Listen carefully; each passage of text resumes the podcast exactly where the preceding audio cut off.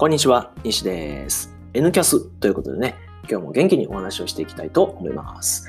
今はですね、えー、基礎講座と題しまして、ビジネスのね、基本的な概念、こちらをですね、お話しさせていただいております。一つずつね、えー、しっかりとね、時間をとって解説している感じなんですけれども、本日のテーマはですね、アウトプット、こちらについてですね、お話していきたいと思います。インプット、アウトプットっていうのね、よく聞くと思いますね。で、大きなね、流れとしては、インプットだけじゃダメだよと、アウトプットもしていこうぜ、みたいなね、話を聞いたことがあると思います。で、これはね、なぜこのような文脈で話が流れていくかというと、やっぱり日本の学校教育の基本的なね、スタンスがインプット重視だということは、皆さんもね、もうお気づきだと思うんですね。テストをというね、ものをするためにですね、勉強して、もうすぐテストを迎えると。で、そのテストっていうものはほとんどインプットで対応できてしまうと。つまりインプットして、覚えて、覚えたことを書くということで、アウトプットをする必要がなかったわけですね。まあ、唯一例外で言えば、例えば英語のスピーキングとか、まあ、小論文とかね、えー、などが、いわゆるアウトプットに該当するけれども、まあ、入試というかね、その何らかのテストっていうものの大部分はインプットで対応できてしまうんですね。ですから、ま、アウトプットっていうものを磨く場が、まあ、そもそも義務教育の中になかったということが、まあ、どうしてもこの現象を発生させているのかなというわけです。ただですね、これはアウトプットは絶対にしなければいけないし、自分に癖づけていかなければならないことなんですね。それなぜかというと、ビジネスの現場においてはですね、アウトプットこそ全てだからです。で例えば、え会社の中で自分のやりたいことがあると。こんなことやりたいんです。言葉で言うだけじゃダメですね。自分の思っていることを企画書にまとめる。つまり、企画書に自分が考えていることをしっかりとアウトプットする。で、それをさらに上司にプレゼンテーションする。で上司が納得したら今度役員にプレゼンテーションする。そしてね、えー、決済が降りたら今度はあ顧客に対してプレゼンテーションしていくっていうことで、常にアウトプットなんです。常にアウトプットを求められている。営業の仕事であっても、企画の仕事であっても、はたまた経理の仕事であっても、全部アウトプットが求められているわけです。自分の作りでしこしこと暗記するような仕事の仕方っていうのは完全に通用しませんし、起業して自分のね、名のもとに仕事をするときは、ますますですね、私はこういうことを考えてるんですっていうことをせっせせっせとアウトプットしていかないと、まあ、当然食っていけないわけですね。それなぜかというと、他の人がガンガンアウトプットしてるからです。Facebook、YouTube、Instagram、ブログ、ね、ポッドキャスト、いろんなところでいろんな人がこういうことできます。私の売りはこうです。これが私のメイン商品です。いろんなところでアウトプットをして自分のことを知らしめようとしている。それが企業というかビジネスの現場の話なんですね。ということは、このアウトプットが弱いということは、すべからく自分の存在をこの世界に認知させる力が弱いということです。あなたがどれだけ素晴らしい商品を持っていたとしても、どれだけ素晴らしいアイディアを持っていたとしても、どれだけ素晴らしいビジネススキルを持っていたとしても、アウトプットしないことには伝わらない。伝わらないということは、あなたはいないも同然になってしまうんですね。これは非常にもったいないわけです。ですから、やっぱもう二十歳を過ぎたらですね、これからもアウトプット勝負です。はい。どれだけアウトプットの力を高めていけるかによって決まります。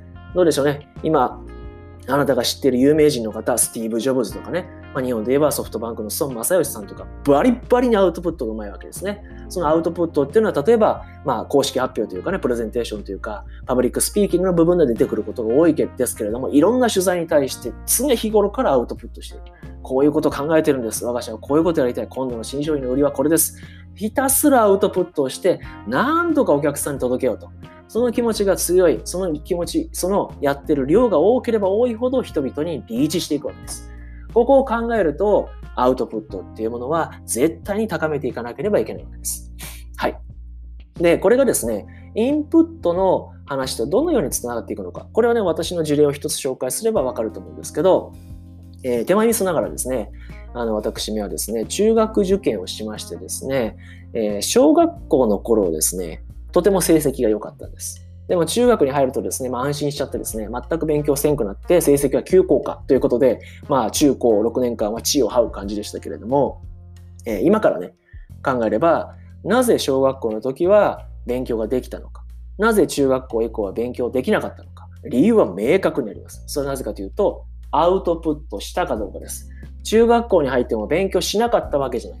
ただ、点数が上がらなかった。で小学校の時も勉強しました。でも点数は上がりました。その差を分かつものがアウトプットです。どういうことか。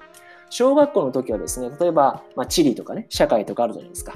で、まあ、都道府県全部覚えたとか、まあ、川の名前を覚えたとかね、いろいろありますやん。で、日本、日本史というか、まあ、歴史、まあ、社会ですけどね、まあ、織田信長がどうこうとかね、原稿がどうとかありますやんか。そういったことを僕は嬉しくてですね、母親に喋ってたんですね。はい。こんなことあって、こうでこうで、ああでっ、つったら、すごいね、母親もまあ聞いてくれるわけですね。で、喋っていく中で、あれ？って分かんなくなる時ありますよね。で、調べながら喋っていったわけです。そうすると点数は上がったんですね。で、まあこれはね、おそらく男性の方だったらなんとなくわかるかもしれませんけど、中学校とかに入るとですね、まあ、なんていうんですか、まあ、ハスに構えるじゃないですけど、まあ、いわゆる母親、ね、お母さんという存在を、まあ、若干こう、まあ、疎ましいというか、まあ、距離を空けてしまう時期ってありますよね。で当然ですね、勉強していたんだけれども、小学校にしていたアウトプットっていうのをしなくなったんですね。そうすると、なかなか点数が上がらなかったわけですね。この経験が僕はあってですね、もうよーくわかってるんですね。アウトプットをすればするほど良いということがよくわかってるし、どうせ勉強して覚えたんだったらアウトプットをしないと。もったいないと。はい。一番良くないのは一夜漬け。もうこれで一番良くないですね。もう中高の自分を殴りたい。本当ね、あの、もう皆さんも経験ある方いるかもしれませんけど、明日テストだと。もうここが絶対出るからってもうバーッと暗記して、もうその強引に詰め込んだのでテストはなんとか乗り切ると。でも、そんなに点数がいいわけじゃないと。で、テスト終わったらよし遊びに行こうみたいな。ゲームセンターみたいなね。もうね、ダメ。もうこれ一番良くない。もう何の意味もない。もうせっかく覚えたものが全部消えるし、何の役にも立ってない。もう時間の無駄遣い。だってもうしない方がいいですよ。そんなに遊びたいんだったら、そんな中途半端なことしなければよかったなってまだ思いますけどね。で、こういう経験がありますから、はっきりと言います。あなたはこれを聞いてる方はですね、私の、まあ中学校ね、高校時代のような、まあミスをしてはいけない。ね、同じ形を踏んではいけないわけです。ね。ということで、えー、同じ鉄かな？私と鉄なんか文字似てるのかな？まあいいや。同じ鉄を踏んではいけないわけです。なので、あの、アウトプットをね、しっかりしていきましょう。で大切なことはもう人に話すことですね。ただ、まあ、これをバーっと喋ってもですね、なかなかポイントがまとまらないので、インプットの時にお話しした4つありましたね。本から学ぶ、動画で学ぶ、音声で学ぶ、人から学ぶ。でそういったインプットの4つの方向っていうのがありましたから、まあ、これとね、こう、対になる形でお話ししていければと思うんですね。つまり、文章でアウトプットする。動画でアウトプットする。音声でアウトプットする。そして、人と会ってアウトプットする。このね、4つで、お話をしていきたいと思います。目的はですね、しっかりと知識を定着させて自分のバリューを上げること、つまりあなたの、スキルですね、とか、あなたの人材としての価値を上げることですよね。これが目的です。ね、だからアウトプットするわけでしょ。まず1つ目。文章でアウトプットする。まあ今はですね、SNS がすごい発達してますから、まあ LINE とか Facebook とかね、まあ写真で言えば Instagram。まあ Instagram も写真だから文章とはちょっと違うのかな。あとブログ。ね、そういった非常に良いツールがあります。でこれらを使ってですね、アウトプットをしていく。非常にいいと思います。で、一つですね、意識しておいてほしいことがあります。それ何かというと、あなたが得た知識。例えば本を読んで、まあ、英単語を覚えましたとかね、何でもいいと思うんですよ。え本を読んでマーケティングの基礎概念を学びましたとか、あるじゃないですか。で、それをアウトプットするということは、それをどこかで見てる人が必ずいると思ってください。はい。どこかで見てくれてる人が必ずいると思って書くということですね。だから、わかりやすい例で言えば、まあ、ブログですかね。うん。自分が今日読んだ本に対して感想文をブログに書く。ね。誰が見てるかわかんないです。誰も見てないかもしれない。でも大切なことは、これを1日1回です。もうそんなね、ツイッターじゃないから、1日1回時間をとって作るということ。1日1回時間をとってブログを書く。短い時間で構わないです。短い時間で構わないから、なんとかかんとか文章にしてみてください。これはですね、ほんと3ヶ月でも続けるとえらいことになりますね。もう3ヶ月続けるともうそこのブログの中に90記事あるわけですから、これね、ぼちぼちアクセスが来るわけです。でね、最初はね、ほんとね、僕も経験あるんでよくわかるんですけど、誰も見てないような気がするんですね。はい。誰も見てないような気がする。で、こんな時には私の話を思い出してほしいんです。なぜアウトプットするのか。はい、自分に定着させるためです。ですから、こんなブログ書いても意味ないかもしれないけれども、書くことによって自分に定着してるんだって言い聞かせながら最初はやっていきます。で、そのうちですね、いつも見てますとか、これがね、またね、ポロンってコメントが入ったりするんですよ。そうするとそこからリアルですわ。おおみたいな。いたか見てくれてる人、はよ言ってよみたいな。となってくると今度はその人に向けてじゃあどういうふうにアウトプットしたら分かりやすいかなっていういわゆるアウトプットの品質が上がってきます。端的な例で言えばまとめです。ね、まとめてみたっていう形。アウトプットをするんだけれども、ただバーっと書くんじゃなくて、分かりやすいようにまとめてみたっていう段階に入ってきます。こうなってくると、それ読んだ人がとても良いですみたいな、また返事が来るわけですよ。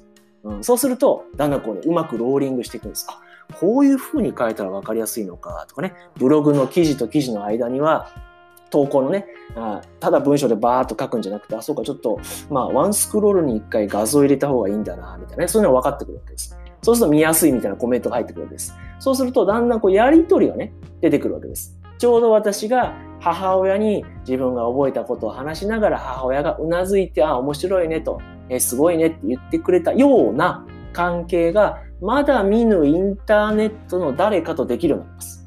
そうなってくると、あなたはもうだんだんね、こうねアウトプットのもうすでに達人に入ってますわ。そこまでなかなかいかないんですよ。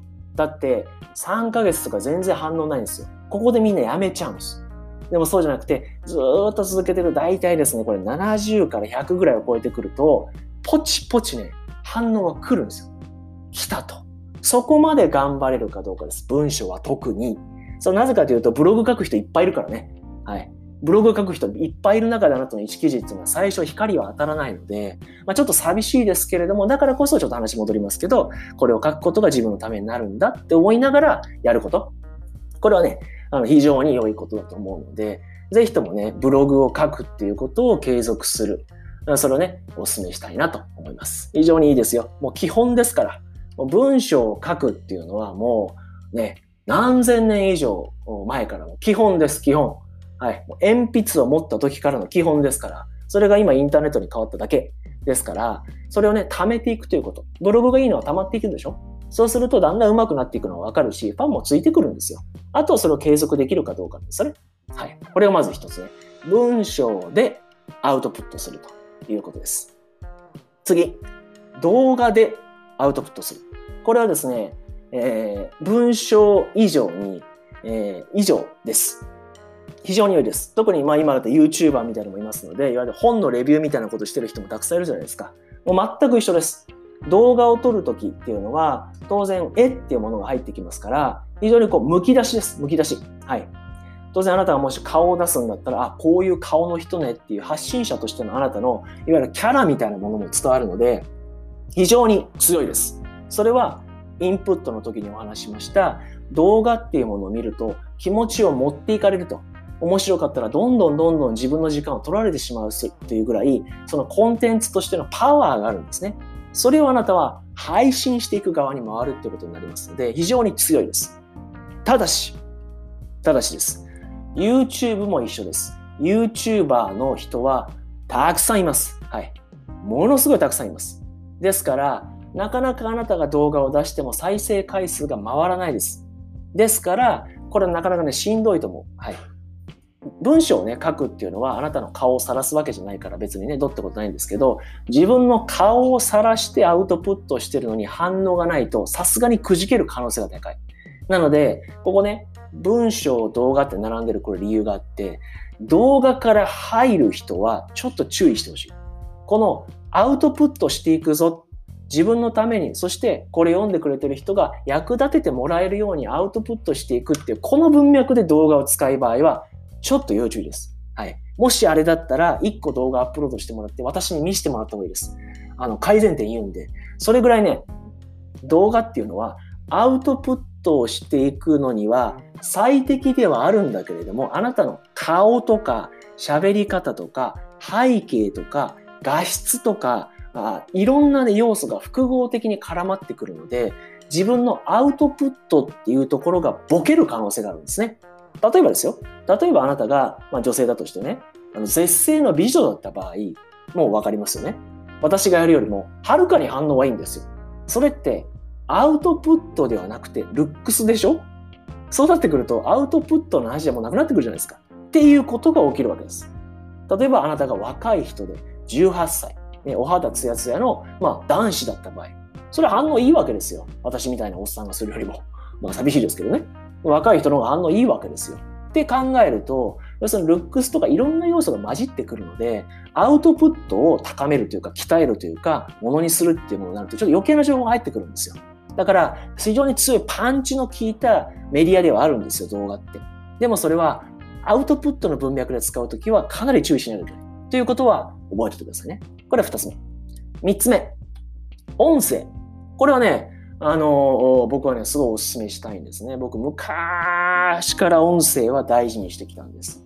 それなぜかというと、やっぱりね、あの、動画だとね、どうしても自分の顔出るし、表情も出るし、その表情でにこやかに喋ってたら、なんとなくいい風に伝わっちゃうんですよ。はい。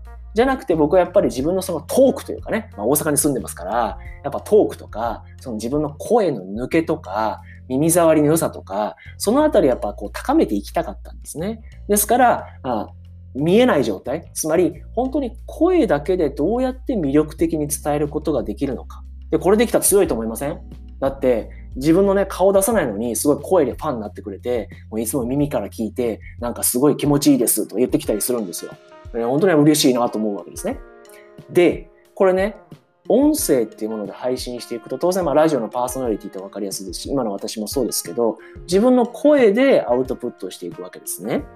で、これ知ってる人多いと思うんですけど、この声って二人として同じ人いないんです。いわゆる声門って言われるんですね。まあ、例外は双子なんですけど、声門っていうのはもう誰しも似てる人一人もいないんです。つまり、この声っていうのは世界で私だけなんです。私だけが奏でることができるこの音なんですね。つまり、この音が心地よいって言ってくれてる場合の人がいるわけですよ。それって私としてはすごいありがたいんです。なぜかというと、この声ってもう親から譲り受けた、何ていうんですか、この骨格から発せられるものなんですね。ということは、本当にありがたいですよね。自分が何か工夫したわけじゃないです。当然で練習はしますよ。こう、あのね、えーとか、あーとか、うーとか、いわゆるあのね、なんか鬱陶しい言葉あるじゃないですか。ああいうことを言わずに滑らかに喋れるようにって練習はするんですけれども、それ以前に親から受け継いだこの体が奏でる音が刺さると。聞いてくれてるユーザーが喜んでいただける。聞きやすいですとか、言ってくれる。非常にありがたいわけですね。つまり、ハマったらすごいいいんですよ。もう努力せずに良いっていうか、まあ、努力はするんだけれども、その持って生まれたものをそのまま出せるんです。はい。で、これね、結構練習が必要なんです。音声ってやっぱ練習が必要。あの、そ、そんなに魅力を加える場面がないじゃないですか。動画だったら編集でちゃんちゃらちゃんってできるんですけど、音声の場合はかなり練習が必要なんです。で、これね、もう自分でわかるんですけど、自分の声録音して聞いたことある人います？めっちゃ恥ずかしいんですよ。なんだこの変な声はと。はい。自分のそのね、頭蓋骨が鳴って聞いてる自分の声と、そのね、録音された声ってすごいギャップがあって、すごい気持ち悪いんですよ。これ100%思います。でも、練習してるとだんだんそれ一致してくるんですね。外から聞こえる声と自分の頭の中になってる声が一致してくる。それはやっぱり練習するとだんだん慣れてくるんですね。でもそこで、うわ、気持ち悪いっていうね、これ壁があるんです。この自分の声を録音して聞いたときに、気象っていうかね、肝っていうか、気持ち悪いっていうこの壁が実はですね、これ見えないグラスシーリングってやつで、これを超えれる人が実は少ないんですよ。だから、音声っていうものは、あなたの個性をすごく出せる、すごい素敵ツールなんですよ。しかもあなたの骨格に由来してるから、もうあなたオリジナルの音を出せることができる。そして、でも練習しようと思うと、その最初の壁、自分の録音された声が気持ち悪いっていう壁がドーンとウォール声がね、あの、立ちはだかるわけで、結構ね、あの、新規参入者を弾いてくれるんですよ。ということは、僕ね、これ、音声配信ってこれね、今後10年、ブルーオーシャンだと思うんですよ。はい。10年ぐらいいけると思うんですね。それで僕はこれをやってるわけなんですけども、もしね、このあたりの音声の配信っていうものに注目した方は、ぜひとも私のね、まあ、ポッドキャストとかを追いかけてもらって、真似してやってもらえると、非常によくね、あなたの存在、あなたがやっているビジネスっていうものを広くね、市場に知らしめるいいツールになるんじゃないかなと思ってます。まあ、ただね、なかなか音声っていうのは、まあ、今言ったメンタル的なね、壁っていうものがありますので、まあ、まず基本は文章からがいいと思います。でその後、文章で書いたやつ、ちょっと、うん、読み上げてみようみたいな感じで練習する人がいれば、これはちょっとね、チャンスだと思ってください。でその後動画をやればいいんじゃないかなと思ってますので、まあ、そのあたりの順番ですね。着手するアウトプットの順番っていうのもちょっと意識してみてください。で、4つ目。人ですね。まあ、これはもうね、もう非常にやりやすいですよ。要するに自分が学んだことをし、これさっきこんな本読んで、つってブワーっと喋るわけです。この時に重要なのがお酒です。はい。アウトプットの時にお酒を使うのは非常にいいですね。自分がなんかちょっと気分良くなってブワーっと喋ってしまうと。やっぱお酒飲むとこうね、なんていうんですか、このトークも滑らかになりますし、まあ、少々間違っていても、もう酒の勢いで言ってしまえみたいなところありますので、こうアウトプットがね、バンバンバンバン出るんです。英語とかいいですね。英語喋るときお酒飲むと、もうなんか間違っててもええわみたいな感じで、バーっと喋ってると、あ、結構喋れてるやんみたいな。単語継ぎはぎだらけだけど、いけてるみたいな感じになるときあるんですよ、実は。ある一点でね。それと一緒で、まあ、このね、人に向かってアウトプットするときはお酒はとってもいいです。これね、グッド。で、これも、まあ、大人数がいいですよね。要するにもう聞こえてるか聞こえないってないか分かんないけど、もうアウトプットするのが目的だから、お酒飲みながらブワーってこんなん見て、こんな面白いの見たんだよ、知ってるかみたいな、もうブワーっとアウトプットしたらいいんですよね。だから、まあ、人に対してアウトプットするときは、まあ、ちょっとお酒とか入れながら、インプットの逆ですわ。インプットの時にお酒入れたらダメですね。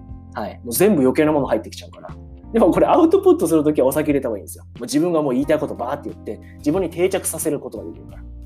このあたりはね、やっぱりインプットとアウトプットのあの性質の違いを意識しながら、同じ手段です。4つ同じ手段ですよね。文章で学ぶ、文章でアウトプット。ね、動画で学ぶ、動画でアウトプット。ね、音声で学ぶ、音声でアウトプット。ね、人に対、人に話を聞いて学ぶ。人に対してアウトプット。